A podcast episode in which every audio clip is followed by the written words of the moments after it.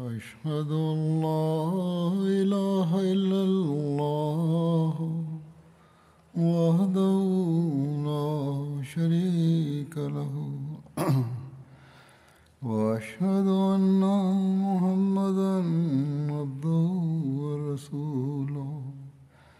أما بعد فأعوذ بالله من الشيطان الرجيم. بسم الله الرحمن الرحيم. الحمد لله رب العالمين. الرحمن الرحيم. مالك يوم الدين. إياك نعبد وإياك نستعين اهدنا الصراط المستقيم. صراط الذين أنعمت عليهم. غير المغضوب عليهم ولا الضالين.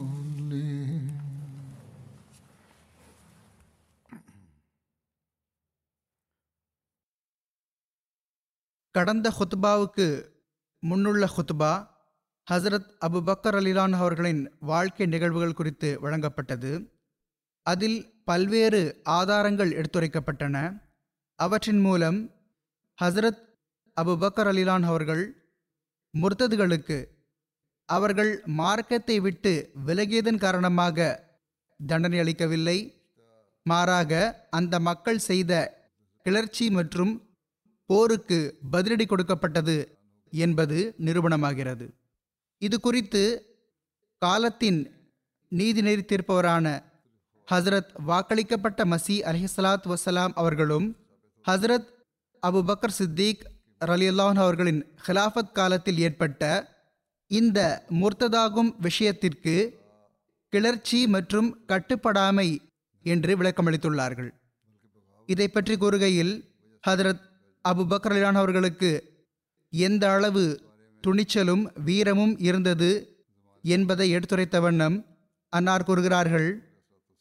ஹசரத் அபுபக்கர் லிலான் அவர்களின் ஹிலாஃபத் காலம் அச்சமும் கஷ்டங்களும் நிறைந்ததாக இருந்தது என்பது ஆய்வு செய்பவர்களுக்கு தெரியாமல் இல்லை. ஆக ஹசரத் ரசூலுல்லாஹி சல்லல்லாஹ் அலி வசல்லம் அவர்கள் வஃபாத்தான போது இஸ்லாத்திற்கு முஸ்லிம்களுக்கு பல கஷ்டங்கள் வந்தன. பல முனாஃபிக்குகள் முர்த்ததாகிவிட்டனர். முர்த்ததுகளின் வாய் நீள ஆரம்பித்தது. இட்டுக்கட்டுபவர்களின் குழு நபித்துவாதம் புரிந்துவிட்டது. காடுகளில் வசிக்கும் பெரும்பாலான மக்கள் அவர்களைச் சுற்றி ஒன்று கூடிவிட்டனர். எதுவரை என்றால் கிட்டத்தட்ட ஒரு லட்சம் அறிவியனர்களும் தீய நடத்தையுடையவர்களும் முசைலமா கசாபோடு சேர்ந்து கொண்டார்கள். குழப்பங்கள் கொந்தளித்தன. இன்னல்கள் அதிகரித்து விட்டன பேரழிவுகள் எல்லா இடங்களையும் ஆக்கிரமித்து கொண்டன நம்பிக்கை கொண்டவர்கள் மீது ஒரு பயங்கரமான நிலநடுக்கம் ஏற்பட்டது. அப்போது எல்லாரும் சோதிக்கப்பட்டார்கள். திகிலூட்டக்கூடிய புலன்களை செயலழுக்க செய்யக்கூடிய நிலைமைகள் ஏற்பட்டன. நம்பிக்கை கொண்டவர்கள் தங்கள் உள்ளங்களில் நெருப்பு கங்குகள் போடப்பட்டது போன்றும் கத்தியால் தாங்கள் அறுக்கப்பட்டது போன்றும் ஒன்றும் செய்ய முடியாமல் இருந்தனர். சிலவேளை அவர்கள் படைப்பினங்கள் சேர்ந்தவரான ஹதரத் ரசூலுல்லாஹி சல்லல்லாஹ் அலி வசல்லம் அவர்கள் தம்மை விட்டு பிரிந்ததன் காரணமாகவும் சிலவேளை எரித்து சாம்பலாக்கக்கூடிய நெருப்பு வடிவில் வெளிப்பட்ட அந்த குழப்பங்களின் காரணமாகவும் அழுவார்கள். அமைதிக்கான அறிகுறியே தென்படவில்லை. குழப்பவாதிகள் குப்பை குளங்களில் முளைத்த செடிகளைப் போன்று படர்ந்து விட்டார்கள். நம்பிக்கை கொண்டவர்களின் அச்சமும் பதட்டமும் மிகவும் அதிகரித்து விட்டது. உள்ளங்கள் பீதியடைந்து மன உளைச்சலுக்கு ஆளாகின. இப்படிப்பட்ட தருணத்தில் ஹசரத் அபு பக்கர்லான் அவர்கள் காலத்தின் நீதிபதியாகவும் ஹாத்தமுன் நபியின் சல்லல்லாஹ் அலிவசல்லம் அவர்களின் ஹலீஃபாவாகவும் நியமிக்கப்பட்டார்கள். முனாஃபிக்குகள் காஃபர்கள் மற்றும் முர்த்ததுகளின் எத்தகைய தோரணைகளையும் வழிமுறைகளையும் அன்னார் கண்டார்கள் என்றால் அதனால் அன்னார் கடுமையான வேதனையில் ஆழ்ந்தார்கள் விடா மழையைப் போன்று அழுவார்கள். பாய்ந்தோடும் நீரூற்றைப் போன்று அன்னாரின் கண்ணீர் வழிந்தோடும். அன்னார் தமது அல்லாஹ்விடம் இஸ்லாம் மற்றும் முஸ்லிம்கள் நன்மைக்காக துவா செய்வார்கள். ஹதரத் ஆயிஷா ரலில்லான்ஹா அவர்கள் அறிவிக்கிறார்கள் என்னுடைய தந்தையார் ஹலீஃபா ஆக்கப்பட்ட போது அல்லாஹ் அன்னாருக்கு தலைமை பொறுப்பை வழங்கிய போது ஹிலாஃபத்தின் துவக்கத்திலேயே அன்னார் எல்லா புறத்திலிருந்தும் குழப்ப அலைகள் பாய்வதையும் பொய்யான நபித்துவாதம் புரிந்தவர்களின் பணி மும்முரங்களையும் முனாஃபிக் முர்த்ததுகளின் கிளர்ச்சியையும் பார்த்தார்கள். அன்னார் மீது எந்த அளவு துன்பங்கள் வந்து விழுந்தன என்றால் அந்த அளவு மலைகள் மீது விழுந்திருந்தால் அவை சுக்கு நூறாக நொறுங்கி மண்ணோடு மண்ணாகி போயிருக்கும். ஆனால் அன்னாருக்கு தூதர்களைப் போன்று பொறுமை வழங்கப்பட்டது. ஹதரத் வாக்களிக்கப்பட்ட மசி அலிஹலாத் வசலாம் அவர்கள் இது குறித்து கூறுகிறார்கள் எதுவரை என்றால் அல்லாஹின் உதவி வந்தடைந்தது. பொய் நபிகள் கொல்லவும் முர்த்ததுகள் அழிக்கவும் பட்டனர். குழப்பங்கள் விலக்கப்பட்டன. துன்பங்கள் அகன்றுவிட்டன. பிரச்சனைகள் தீர்ந்துவிட்டன. ஹிலாஃபத் விவகாரம் உறுதி பெற்றது. அல்லாஹ் நம்பிக்கையாளர்களை பேரழிவிலிருந்து காப்பாற்றினான். அவர்களின் அச்சத்து நிலையை அமைதியில் மாற்றிவிட்டான். மேலும் அவர்களுக்காக அவர்களது மார்க்கத்தை உறுதிப்படுத்தினான். ஓர் உலகையே உண்மையில் நிலைநிற்கச் செய்தான். குழப்பவாதிகளின் முகங்களை கருகச் செய்தான். தனது வாக்குறுதியை நிறைவேற்றினான். தனது அடியாரான ஹசரத் அபு பக்ரான் அவர்களுக்கு உதவி புரிந்தான். கட்டுப்படாத தலைவர்களையும் சிலைகளையும் அழித்து நாசமாக்கினான். காஃபர்களின் உள்ளத்தில் எத்தகைய மதிப்பச்சத்தை ஏற்படுத்தினான் என்றால் அவர்கள் தோற்று போயினர் கடைசியில் அவர்கள் திருந்தி தௌபா செய்தனர். இதுவே ஆக்கினையை இறக்கும் இறைவனின் வாக்குறுதியாக இருந்தது. அவன் எல்லா உண்மையாளர்களை காட்டிலும் உண்மையாளனாவான். எனவே ஆழ்ந்து சிந்தியுங்கள். ஹிலாஃபத்துக்கான வாக்குறுதி தனக்கு அவசியமான எல்லாவற்றை கொண்டும் அடையாளங்களுடனும் ஹதரத் அபு பக்கர் சித்திக் ரலிலான் அவர்களுக்காக எவ்வாறு நிறைவேறியுள்ளது? அல்லாஹ் இந்த ஆராய்ச்சியை மேற்கொள்வதற்காக உங்கள் உள்ளங்களை திறந்து விடுவானாக இன்று நான் அவரிடம் துவா செய்கிறேன். ஹஜரத் வாக்களிக்கப்பட்ட மசல் இஸ்லாம் அவர்கள் மேற்கொண்டு கூறுகிறார்கள் அன்னார் ஹலீஃபா போது முஸ்லிம்களின் நிலை எப்படி இருந்தது என்று நன்றாக யோசித்து பாருங்கள். இஸ்லாம் துன்பங்களின் காரணமாக நெருப்பில் எரிந்து போன மனிதனைப் போன்று இக்கட்டான நிலையில் இருந்தது. பிறகு அல்லாஹ் இஸ்லாத்துக்கு அதன் ஆற்றலை திரும்ப கொடுத்தான். அதை ஆழமான கிணற்றிலிருந்து வெளியே எடுத்தான். பொய்யான நபித்துவவாதம் புரிந்தவர்கள் வேதனை மிகுந்த தண்டனையால் கொல்லப்பட்டனர். முர்த்ததுகள் கால்நடைகளைப் போன்று அழிக்கப்பட்டனர். அல்லாஹ் நம்பிக்கையாளர்களுக்கு அவர்கள் மரணித்தவர்களைப் போன்று இருந்த அந்த அச்சத்திலிருந்து அமைதியை வழங்கினான். அந்த துன்பம் அகன்ற பிறகு நம்பிக்கையாளர்கள் மகிழ்ச்சி அடைந்து வந்தார்கள். ஹதரத் அபுபக்கர் சித்திக் ரலியல்லான் அவர்களுக்கு வாழ்த்துகள் தெரிவித்து வந்தார்கள். நல்வரவு கூறியவாறு அன்னாரை சந்தித்தார்கள். அன்னாரை புகழ்ந்தார்கள். எல்லாம் வல்ல அல்லாஹ்வின் அரசவையில் அன்னாருக்காக துவாக்கள் செய்தார்கள். அன்னாருக்கு கண்ணியமும் கௌரவமும் அளிக்கக்கூடிய வழிமுறைகளை செய்வதற்காக ஒருவர் மற்றவரை முந்திச் சென்றார்கள். அவர்கள் அன்னார் மீதான அன்பை தங்களது உள்ளத்தின் ஆழத்தில் அமர்த்தி கொண்டார்கள். அவர்கள் தங்களுடைய எல்லா விவகாரங்களிலும் அன்னாரை பின்பற்றி வந்தார்கள். அவர்கள் அன்னாருக்கு நன்றி செலுத்துபவர்களாக இருந்தார்கள். அவர்கள் தங்கள் உள்ளங்களை ஒளிபெறவும் முகங்களை பொலிவரவும் செய்தார்கள். அவர்கள் அன்பு நேசத்தில் அதிகரித்து விட்டார்கள். முழுமையான கடும் முயற்சியோடு அன்னாருக்கு கட்டுப்பட்டார்கள். அவர்கள் அன்னாரை ஓர் அருளுக்குரிய நபராகவும் நபிமார்கள் போன்று ஆதரவு வழங்க பெற்றவராகவும் புரிந்தார்கள். மேலும் இவை அனைத்தும் ஹதரத் அபுபக்கர் சித்திக் ரலி அல்லாஹன் அவர்களின் உண்மை மற்றும் ஆழ்ந்த நிச்சய உறுதி காரணமாக இருந்தது. இந்த சிறுல் ஹலாஃபா ஹதரத் வாக்களிக்கப்பட்ட மசி அலி இஸ்லாத் வசலாம் அவர்களுடைய அரபு நூலாகும். அந்த அரபு வாசகங்களின் உருது மொழியாக்கம் தான் இது. முர்த்ததாகும் குழப்பமும் கிளர்ச்சியும் ஏற்பட்ட போது அதை நோக்கி அன்னார் சில போர் படைகளை அனுப்பினார்கள். இதை பற்றி முன்னரே கூறப்பட்டுவிட்டது. அதாவது ஹசரத் நபிகள் நாயகம் சல்லல்லாஹ் அலைஹி அவர்களின் வஃத்திற்கு பிறகு கிட்டத்தட்ட முழு அரபு நாடும் முர்த்ததாகிவிட்டது. சிலரோ ஜகாத் மட்டும் கொடுக்க மறுத்தார்கள். அவர்களுக்கு எதிராக ஹசரத் அபுபக்கர் ரலியல்லான் அவர்கள் தரப்பிலிருந்து எடுக்கப்பட்ட நடவடிக்கைகள் குறித்து முன்னரே எடுத்துரைக்கப்பட்டுவிட்டது இரண்டாவது குழுவை பற்றி கூறப்படுகிறது. அவர்கள் இஸ்லாம் மார்க்கத்தை விட்டு வெளியேறியது மட்டுமல்லாமல் அதற்கும் மேற்பட்டு கிளர்ச்சி செய்துவிட்டனர். மேலும் முஸ்லிம்களை கொலையும் செய்து வந்தனர். இப்போது ஹசரத் அபூபக்கர்லான் அவர்கள் அந்த மக்களுக்கு பாடம் கற்றுக் கொடுக்க உறுதியான எண்ணம் கொண்டு விட்டார்கள். ஆக பிதாயா ஒன் நிஹாயா என்ற நூலில் இவ்வாறு எழுதப்பட்டுள்ளது ஹதரத் உசாமா ரலில்லான் அவர்களின் படை ஓய்வெடுத்த பிறகு ஹசரத் அபுபக்ரான் அவர்கள் இஸ்லாமிய படைகளுடன் வாழை ஏந்திய வண்ணம் மதீனாவிலிருந்து பயணமாகி ஜுல்கிஸ்தாவை நோக்கி புறப்பட்டார்கள். அது அந்த காலத்தில் இருந்த பயண வழிவகைகள் படி ஓர் இரவு மற்றும் ஒரு பகல் பயண தொலைவில் இருந்தது. சஹாபா பெருமக்கள் அவர்களில் ஹதரத் அலி ரலிலான் அவர்களும் ஒருவர் ஆவார்கள். அன்னாரிடம் தாங்கள் மதீனாவுக்கு திரும்பிச் செல்லுங்கள்.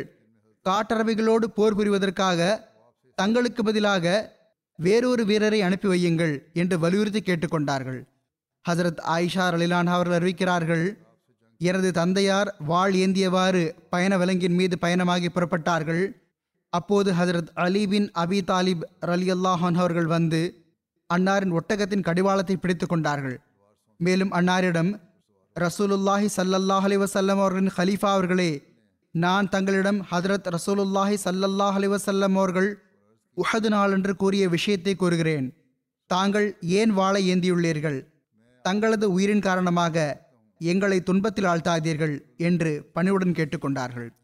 ஹதரத் அலி ரலிலான் அவர்கள் ஹதரத் அபூபக்கர் ரிலான் அவர்களிடம் கூறினார்கள் தங்களது உயிரின் காரணமாக எங்களை துன்பத்தில் ஆழ்த்தாதீர்கள். அல்லாஹின் மீது ஆணையாக தங்களது உயிரை பற்றிய இன்னல் எங்களை வந்தடைந்தால் தங்களுக்கு பிறகு நிரந்தரமாக இஸ்லாத்தின் அமைப்பு இருக்காது. இதை கேட்ட ஹசரத் அபு அவர்கள் திரும்பி சென்று விட்டார்கள் படையை அனுப்பி வைத்து விட்டார்கள். ஹதரத் ஒசாமா ரலியல்லான் அவர்களும் அவர்களின் படைகளும் ஓய்வெடுத்து விட்ட பிறகு அவர்களின் பயண விலங்குகளும் புத்துணர்வு பெற்றுவிட்ட பிறகு ஜக்காத் செல்வங்களும் மிகுதியாக வந்துவிட்ட பிறகு அவை முஸ்லிம்களின் தேவைக்கு அதிகமாகவே வந்திருந்தன. ஹதரத் அபூபக்கலான் அவர்கள் படையை பிரித்தார்கள் பதினோரு கொடிகள் கட்டினார்கள். ஒரு கொடியை ஹசரத் ஹாலித் பின் வலீத் ரலியல்லான் அவர்களுக்காக கட்டினார்கள். அவர்கள் துலேஹாபின் ஹுவேலதோடு போரிடச் செல்ல வேண்டும் என்றும் அங்கு வேலை முடிந்ததும் பத்தாஹா பின் மாலிக் பின் நுவைராவுடன் போரிடச் செல்ல வேண்டும் என்றும் அவர்களுக்கு ஆணை பிறப்பித்தார்கள் இவர்கள் அனைவரும் முர்த்ததானவர்கள் போர் புரிய விரும்பியவர்கள். அப்போது அவர்கள் அவர்களை எதிர்த்து போர் புரிவதற்காக உறுதியாக நின்றார்கள். பத்தாஹா என்பது பனு அசதுடைய பகுதியில் உள்ள ஒரு நீரூற்றின் பெயராகும். அன்னார் அதை நோக்கி அனுப்பினார்கள். அபு ஜஹலுடைய மகன் இக்ரிமா அவர்களுக்காக கொடியை கட்டினார்கள். அவர்களுக்கு முசேலமாவோடு போரிடுமாறு கட்டளையிட்டார்கள். மூன்றாவது ஹதரத் முஹாஜிர் பின் அபு உமையாவுக்காக கொடை கட்டினார்கள்.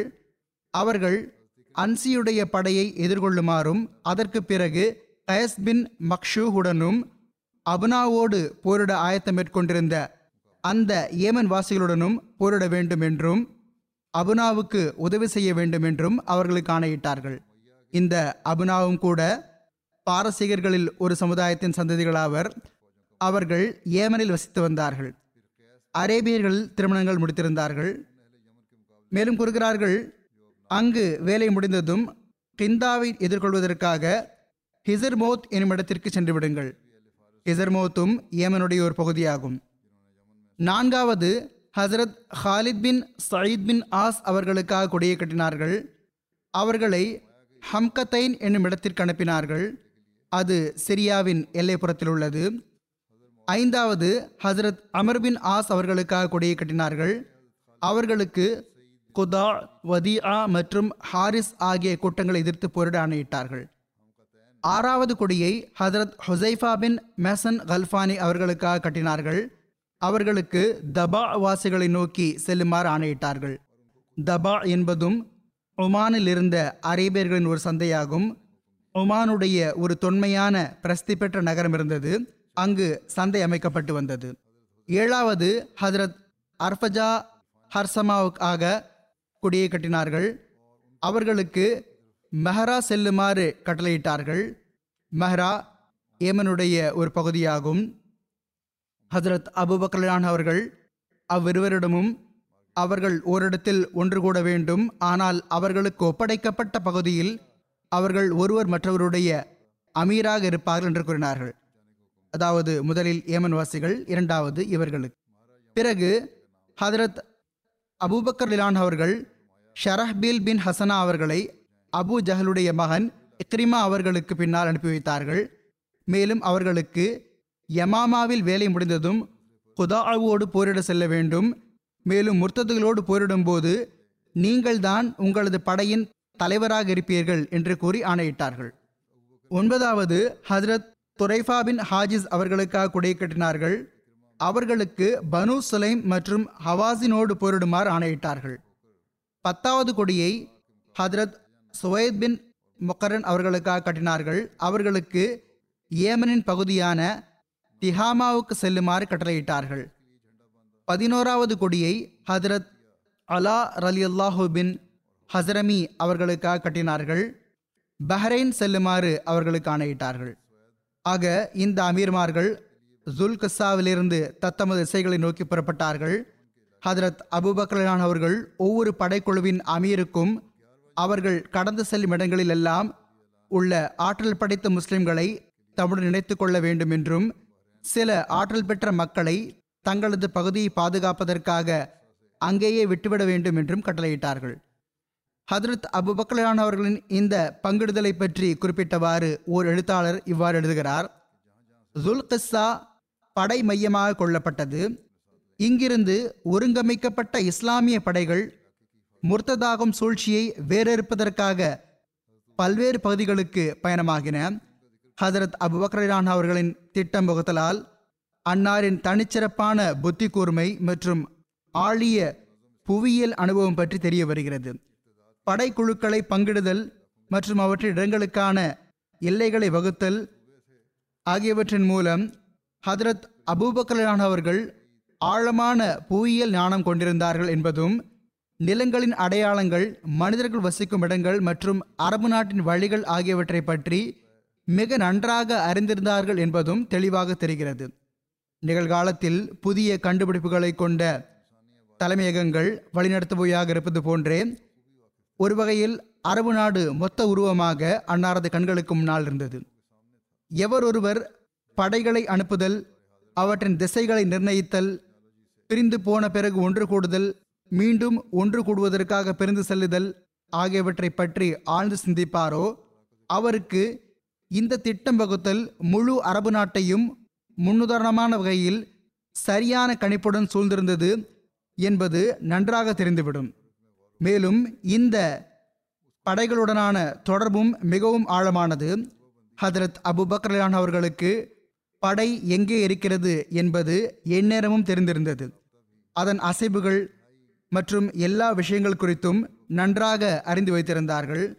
அவர்களுக்கு என்ன வெற்றி கிடைத்தது? நாளை என்ன செய்ய போகிறார்கள்? என்பதும் அன்னாருக்கு தெரிந்திருந்தது. கடித தொடர்புகள் மிகவும் நுட்பமாகவும் துரிதமாகவும் நடைபெற்று வந்தன. போர்க்களத்திலிருந்து வழிகாட்டும் தலைமையகமான மதினா வரை செய்திகள் ஹதரத் அபுபக்ரான் அவர்களை வந்தடைந்தன.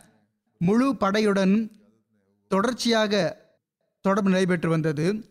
வழிகாட்டும் தலைமையகத்திற்கும் போர்க்களத்திற்கும் இடையே படை செய்தி எட்ட வைக்கும் பணியில் Abu Hesama Ansari Salama bin Salama Abu Barza Aslami மற்றும் சல்மா பின் வக்ஷ் ஆகியோர் சிறப்பிடம் வகித்தார்கள். ஹதரத் அபு பக்ரான் அவர்கள் அனுப்பிய அந்த படைகள் ஒன்றுடன் ஒன்று தொடர்பில் இருந்தன. இது ஹிலாஃபத்தின் முக்கிய வெற்றிகளில் ஒன்றாக இருந்தது. ஏனெனில் இந்த படைகளிடம் தலைமை தாங்கும் திறமையோடு சேர்ந்து அழகிய ஒருங்கமைப்பும் இருந்தது. இதுபோக போர் புரிவதில் அனுபவம் ஏற்கனவே இருந்தது. ஹதரத் ரசூலுல்லாஹி சல்லல்லாஹ் அலுவசல்லம் அவர்களின் காலத்தில் யுத்தங்கள் மற்றும் போர்களுக்கான திட்டம் முன்வைக்கப்பட்ட போது இவர்களுக்கு போர் திறன்கள் குறித்த நல்ல அனுபவம் கிடைத்துவிட்டிருந்தது. ஹசரத் அபு பக்ரலான் அவர்களின் ஆளுமையின் போர் திறன் அமைப்பு அரபு நாட்டில் எல்லா போர் திறன்களை காட்டிலும் மேலோங்கியிருந்தது. அந்த படைகளின் வழிகாட்டியாக அல்லாஹின் ஏந்தப்பட்ட வாழ் ஹாலித் பின் வலீத் ரலிலானவர்கள் இருந்தார்கள். அவர்கள் இஸ்லாமிய வெற்றிகள் மற்றும் முர்த்ததுகளுக்கு எதிரான போர்கள் ஆகியவற்றில் தனிச்சிறந்த திறன் பெற்ற மனிதராக திகழ்ந்தார்கள். இஸ்லாமிய படைகளின் இந்த பங்கீடு மிக முக்கியமான படைத்திட்டத்தின் கீழ் அமலுக்கு வந்தது.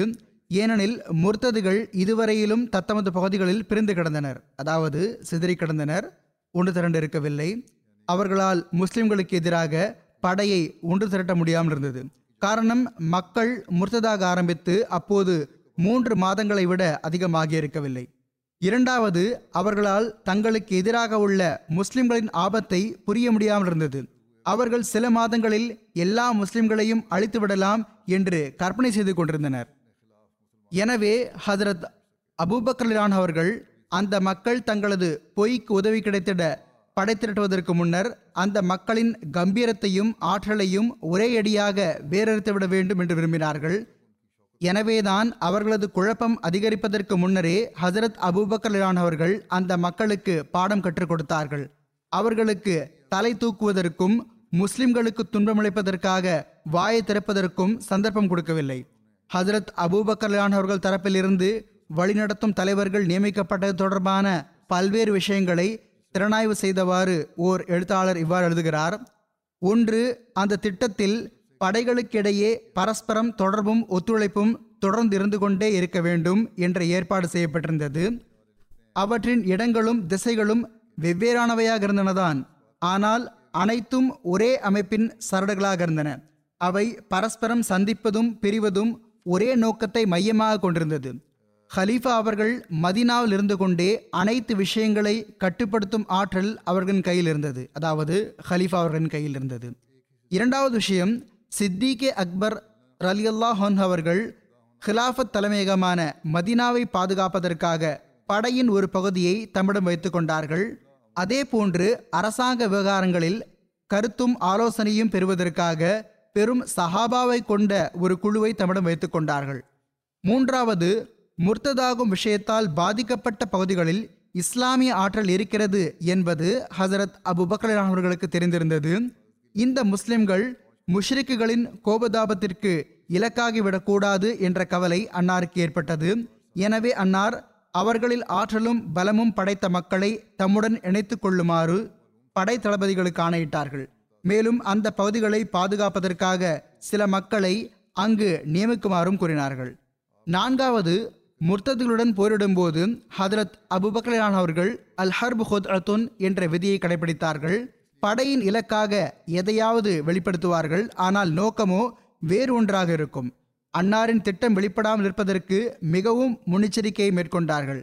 இவ்வாறு ஹதரத் அபுபக்ரான் அவர்களின் தலைமையில் அரசியல் திறமை அனுபவ ஞானம் அறிவில் முதிர்ச்சி அடைந்திருந்தல் தொடரும் வெற்றிகள் மற்றும் உதவிகள் ஆகியவை வெளிப்படையாக தெரிந்தன.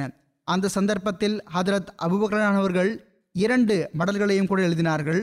ஒன்று அரபு கோத்திரங்களின் பெயருக்கு மற்றொன்று படை தளபதிகளுக்கு வழிகாட்டுவதற்காக. டாக்டர் அலி முகமது சல்லாபி எனும் இதே எழுத்தாளர் இந்த கடிதத்தை பற்றி இவ்வாறு எழுதுகிறார். இஸ்லாமிய படைகளின் ஆயத்தம் மற்றும் உறுதியான ஒருங்கமைப்புக்கு பிறகு எழுத்து வடிவிலான அழைப்பு விடுத்தல் தொடர்ந்தது. அது மிகவும் முக்கிய பங்களித்தது என்பதை நாம் பார்க்கிறோம். அன்னார் ஒரு முக்கியமான கடிதத்தை எழுதினார்கள்.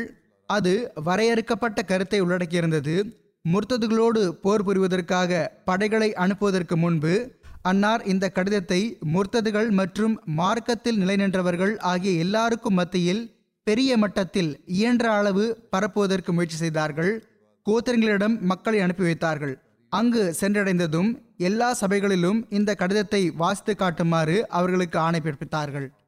மேலும் யாரையெல்லாம் இந்த கடிதத்தின் கருத்து சென்றடைகின்றதோ அவர்களுக்கு அது சென்றடையாத மக்களுக்கு அந்த கருத்தை எட்ட வைக்குமாறு கட்டளையிட்டார்கள்.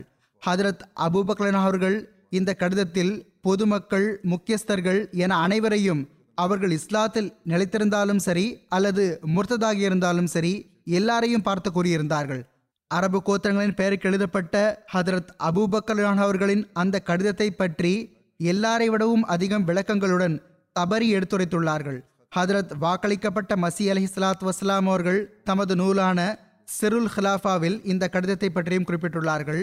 அன்னார் கூறுகிறார்கள் ஹதரத் சித்திகே அக்பர் ரலிலான் அவர்கள் முர்த்ததான அரபு கோத்திரங்களை நோக்கி எழுதிய அந்த கடிதத்தை இங்கு பதிவு செய்வது பொருத்தமாக இருக்கும்.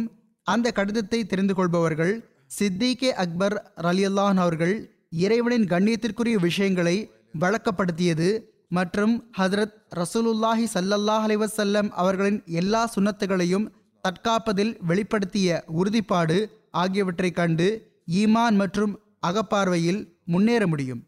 பிறகு ஹதரத் வாக்களிக்கப்பட்ட மசீல் இஸ்லாமர் எழுதுகிறார்கள் அந்த கடிதம் இவ்வாறு துவங்குகிறது பிஸ்மில்லாஹ் ரஹ்மான் ரஹீம். இந்த கடிதம் ஹசரத் ரசூலுல்லாஹி சல்லல்லாஹ் அலைஹி வஸல்லம் அவர்களின் ஹலீஃபா அபுபக்கர் தரப்பிலிருந்து எல்லா பொதுமக்களுக்கும் முக்கியஸ்தர்களுக்கும் அனுப்பப்படுகிறது. எவரை எட்டுகிறதோ அவர் இஸ்லாத்தில் நிலைத்திருந்தாலும் சரி அல்லது அதை விட்டு சென்றிருந்தாலும் சரி எல்லாருக்காகவும் எழுதப்படுகிறது. நேர்வழி பெற்ற பிறகு வழிகேடு மற்றும் பார்வையின்மையின் பக்கம் திரும்பிச் செல்லாத நேர்வழியை பின்பற்றும் ஒவ்வொருவர் மீதும் சாந்தி உண்டாவதாக. எவனையன்றி வணக்கத்திற்குரியவர் எவருமில்லையோ அந்த அல்லாஹின் புகழை நான் உங்கள் முன் எடுத்துரைக்கிறேன்.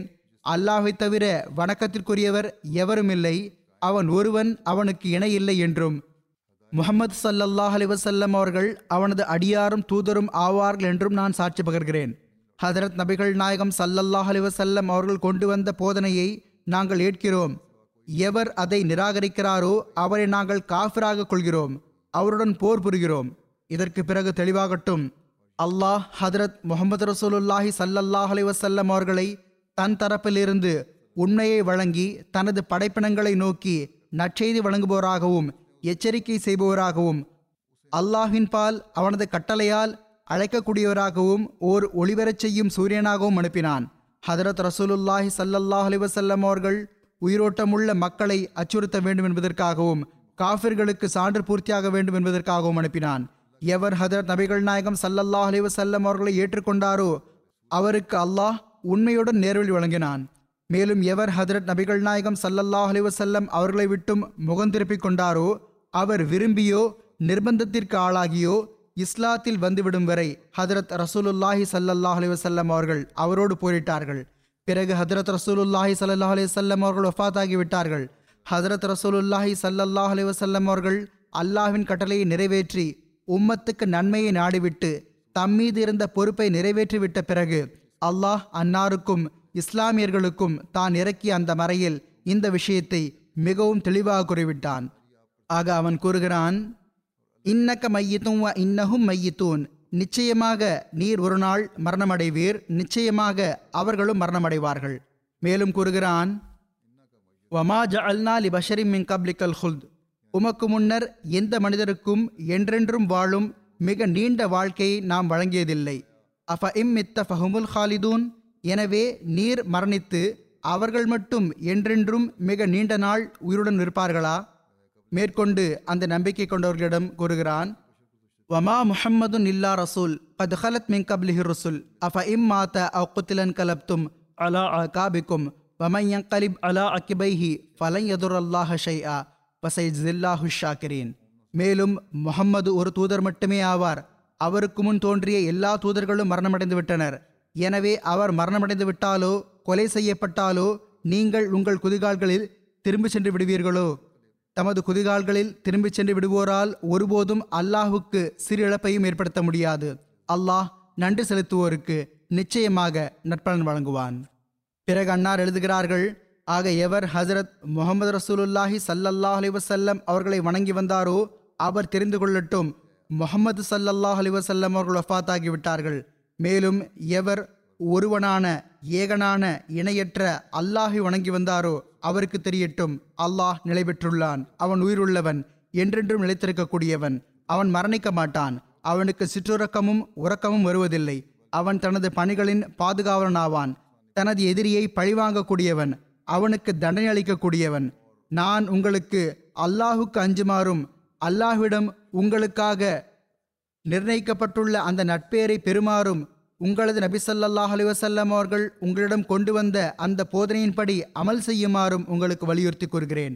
மேலும் நீங்கள் ஹதரத் ரசூலுல்லாஹி சல்லல்லாஹ் அலிவசல்லம் அவர்களின் வழிகாட்டலிலிருந்து நேர்வழியை பெறுமாறும் அல்லாஹின் மார்க்கத்தை உறுதியாக பற்றி பிடித்திருக்குமாறும் உங்களுக்கு வலியுறுத்தி கூறுகிறேன்.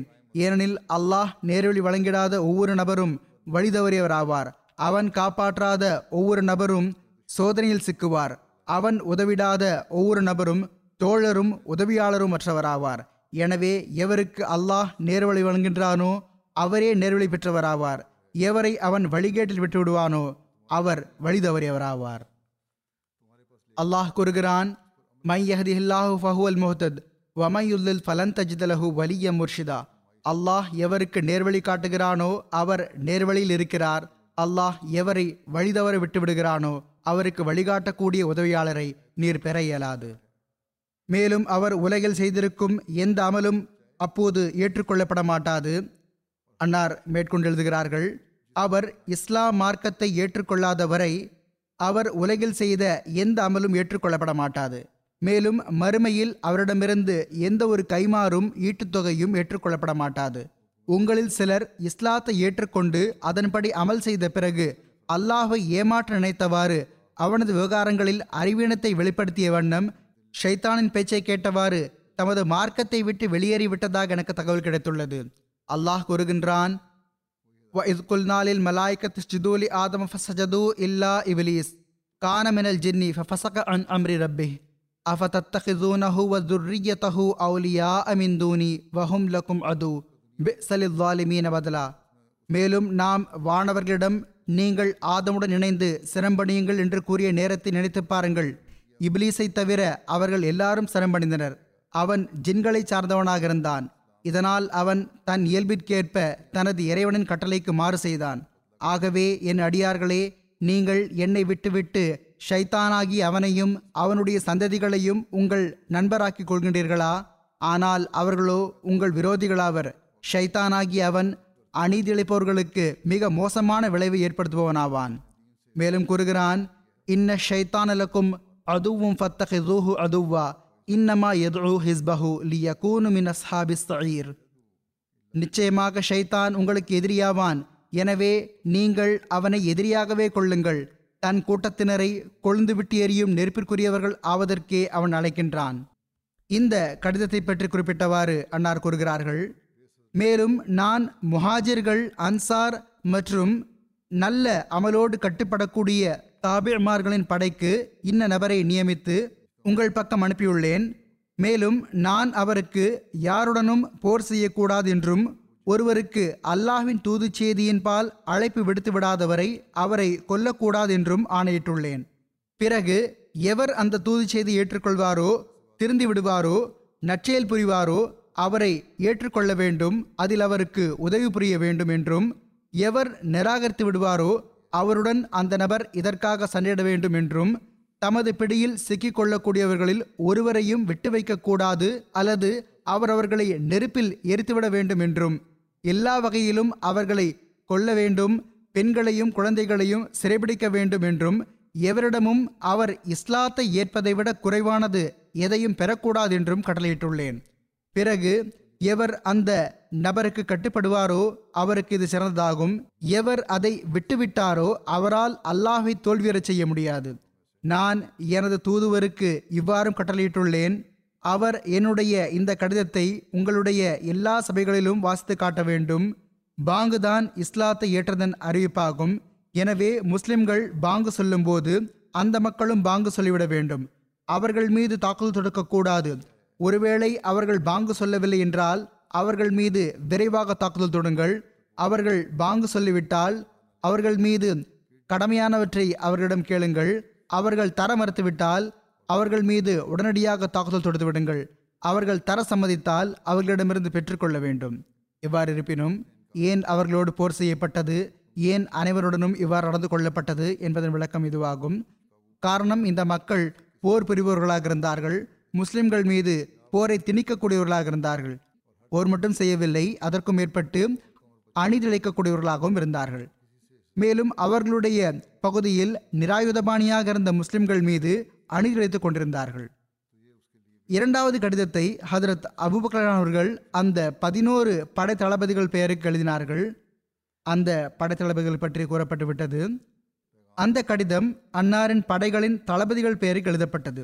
அது பின்வருமாறு பிஸ்மில்லாஹ் ரஹ்மான் ரஹீம் இந்த கடிதம் ஹதரத் ரசூலுல்லாஹி சல்லல்லாஹ் அலி வசல்லம் அவர்களின் ஹலீஃபா அபுபக்கர் தரப்பிலிருந்து இன்ன நபருக்கு எழுதப்பட்டது.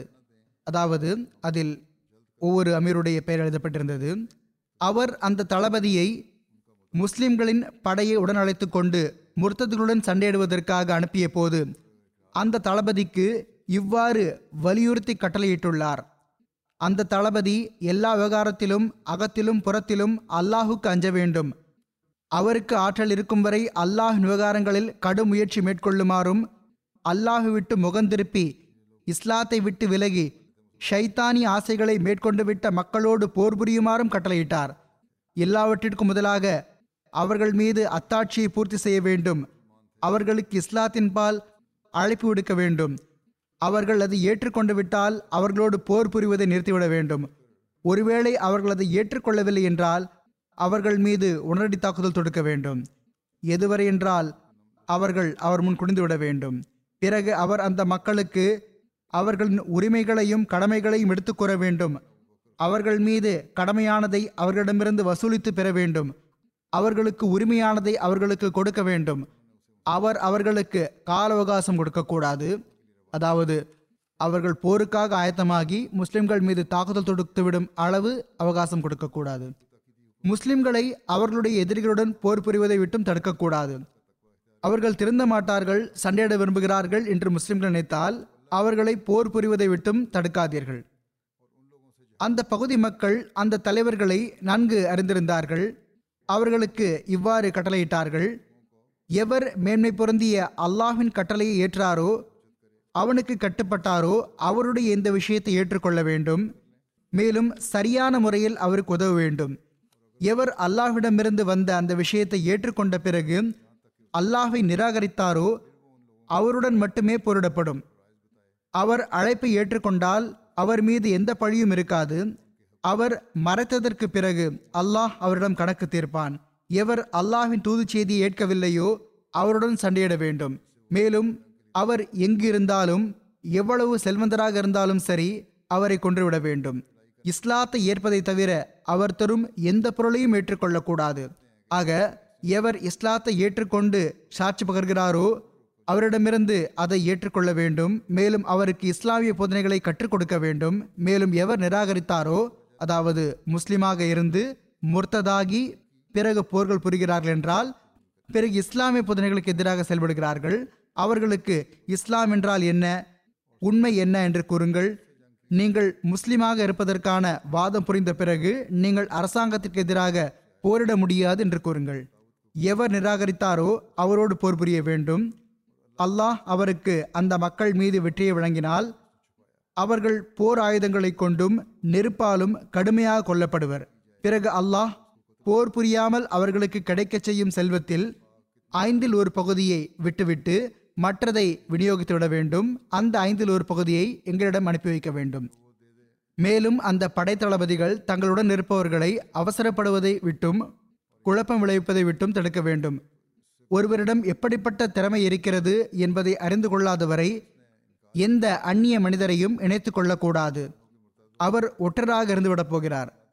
அதாவது யாரையாவது படையில் நுழைத்து அவர் ஒற்றராக இருந்துவிடக்கூடாது நன்றாக பரிசோதித்த பிறகு எடுக்க வேண்டும். அவர் ஒற்றராக இருந்து அவரால் முஸ்லிம்களுக்கு இன்னல் ஏற்பட்டுவிடக்கூடாது பயணத்திலும் தங்கும் போதும் முஸ்லிம்களுடன் மென்மையாகவும் நடுநிலையுடனும் நடந்து கொள்ள வேண்டும். அவர்களை நலம் விசாரித்து வர வேண்டும். படையின் ஒரு பகுதியை மற்ற பகுதியோடு விரைவாக செயல்பட கட்டளையிடக்கூடாது. முஸ்லிம்களுடனான அணுகுமுறையிலும் உரையாடலிலும் முகமலர்ச்சியையும் மென்மையான குரல் துணியையும் மேற்கொள்ள வேண்டும். இப்போது சில விஷயங்களை விளக்கவும் வேண்டி வருகிறது. ஆனால் அவை விளக்கப்படவில்லை. சில வேளை இஸ்லாத்தை பற்றிய தவறான தாக்கம் ஏற்பட்டு விடுகிறது. அதற்கான விளக்கத்தை கடந்த ஹொத்பாவில் நான் தந்திருக்கின்றேன். அதாவது இந்த முர்த்ததுகள் அனைவரும் கடுமையான போர் புரியக்கூடியவர்களாக இருந்தனர். போர் மட்டும் புரியவில்லை. அதற்கும் மேற்பட்டு அவர்களது பகுதியில் இருந்த முஸ்லிம்கள் மீது இவர்கள் அநீதி அளித்தார்கள். அவர்களை கொன்றார்கள். அவர்களை எரித்தார்கள் அவர்களது வீடுகளை எரித்தார்கள். அவர்களை எரித்து விட்டார்கள் ஆக அவர்களுக்கு எதிராக ஹதரத் அபுபக்கரன் அவர்கள் கண்டிப்பாக பழிவாங்க வேண்டும் என்று கூறினார்கள். பிறகு அவர்களுக்கு அதே முறைப்படி ஹதரத் வாக்களிக்கப்பட்ட மசீல் இஸ்லாத் வஸ்லாம் அவர்களும் கூட கடிதத்தை அடிக்கோடிட்டு கூறுகிறார்கள். அதே முறைப்படி அவர்களுக்கு தண்டனை வழங்க வேண்டியிருந்தது. ஏனென்றால் இதுவே திருக்குர் ஆனின் அல்லாஹ்வின் போதனையாகும். ஒருவர் எவ்வாறு செய்கிறாரோ அவரை பழிவாங்க.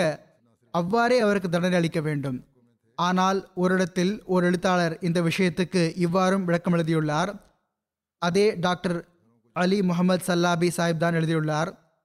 அதில் குறிப்பிடப்பட்டுள்ளதாவது கிளர்ச்சி செய்த முர்த்ததுகளை நெருப்பில் எரித்துவிட வேண்டும். எவருக்கும் எரிக்கும் தண்டனை கொடுப்பது ஆகுமானதல்ல. இன்னன்னார லா யு அசிபு பிஹா இல்லல்லாஹ் என்ற நபிமொழியும் உள்ளது. அதாவது நெருப்பின் மூலம் தண்டனை அளிப்பது அல்லாஹுக்கு மட்டுமே உரித்தானது. ஆனால் இங்கு அவர்களை எரிக்குமாறு கட்டளையிட்டதன் காரணம் அந்த தீய நடத்தையுடையவர்கள் ஈமான் கொண்டவர்களுடன் இவ்வாறு நடந்து கொண்டார்கள். எனவே இது பழிவாங்குவதற்காக அமைந்திருந்தது. அந்த நூலில் இதுவும் எழுதப்பட்டுள்ளது. ஹதரத் அபுபக்கலானவர்களின் மேற்கூறப்பட்ட கடிதத்தை பற்றி குறிப்பிட்டவாறு இவ்வாறு எழுதப்பட்டுள்ளது. எவர் முஸ்லிம்களின் அணிக்கு திரும்பி வர மறுக்கிறாரோ முர்த்ததானதில் உறுதியாக நிலைத்து நிற்கிறாரோ அவர் சண்டையிடுபவர்களைச் சேர்ந்தவராவார். அவர் மீது தாக்குதல் தொடுப்பது அவசியமாகும். அவர் கொல்லப்பட வேண்டும் அல்லது எரிக்கப்பட வேண்டும். அல்லாஹ் திருக்குர் ஆனிலும் இதையே கூறியுள்ளான் ஒருவர் உங்களை கஷ்டத்தில் ஆழ்த்தினால் அவர் உங்களோடு நடந்து கொண்டதைப் போன்றே அவருக்கு தண்டனை கொடுங்கள். நான் முன்னரே கடந்த ஹுத்பாவிலும் கூறியது போன்று இப்போதும் கூறியது போன்று கிளர்ச்சியாளர்கள் முஸ்லிம்களை எரித்து அவர்களை கொடூரமான முறையில் கொலையும் செய்யும் பாவத்தை புரிந்தார்கள். அவர்களை நெருப்பில் எரிந்தார்கள் அவர்களது வீடுகளை எரித்தார்கள். அவர்களது மனைவி மக்கள் அனைவரையும் எரித்தார்கள். அவர்களின் உடல் உறுப்புகளை சிதைத்தார்கள். எனவே ஹதரத் அபுபக்கலான் அவர்கள் அதில் கூட்டு சேர்ந்திருந்தவர்களை அவ்வாறே கொல்லுமாறு கட்டளையிட்டார்கள். அவர்கள் முஸ்லிம்களுடன் நடந்து கொண்டது போன்றே அவர்களுடன் நடந்து கொள்ள வேண்டும் என்று கூறினார்கள். எவ்வாறு இருப்பினும் இந்த குறிப்பு வருங்காலத்திலும் எடுத்து கூறப்படும் இன்ஷா அல்லாஹ். ரமலானில் மற்ற ஹுத்பாக்களும் இடையில் வரலாம். இதற்கு நேரம் எடுக்கலாம். ஆனால் எவ்வாறு இருப்பினும் இது சம்பந்தமாக வருங்காலத்தில் வரும் ஹுத்பாவில் இனி இதன் விவரம் எடுத்து கூறப்படும்.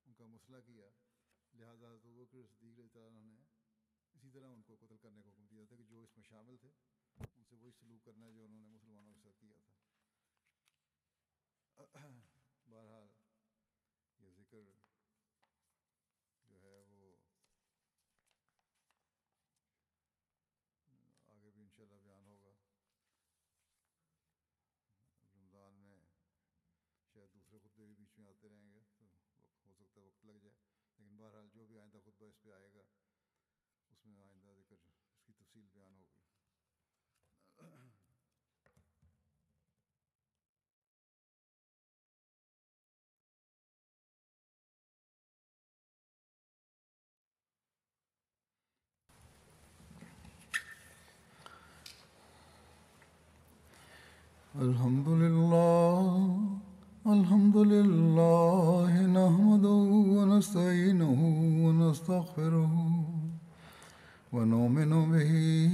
ونتوكل عليه. ونعوذ بالله من شرور أنفسنا ومن سيئات أعمالنا. من يهده الله فلا مضل له ومن يضلل فلا هادي له. ونشهد أن لا إله إلا الله ونشهد أن محمدا عبده ورسوله. عباد الله رحمكم الله. إن الله يأمر بالعدل واللسان وإيتاء ذي القربى وينهى عن الفحشاء والمنكر والبغي يعظكم لعلكم تذكرون. اذكروا الله يذكركم وادعوه يستجب لكم ولذكر الله أكبر.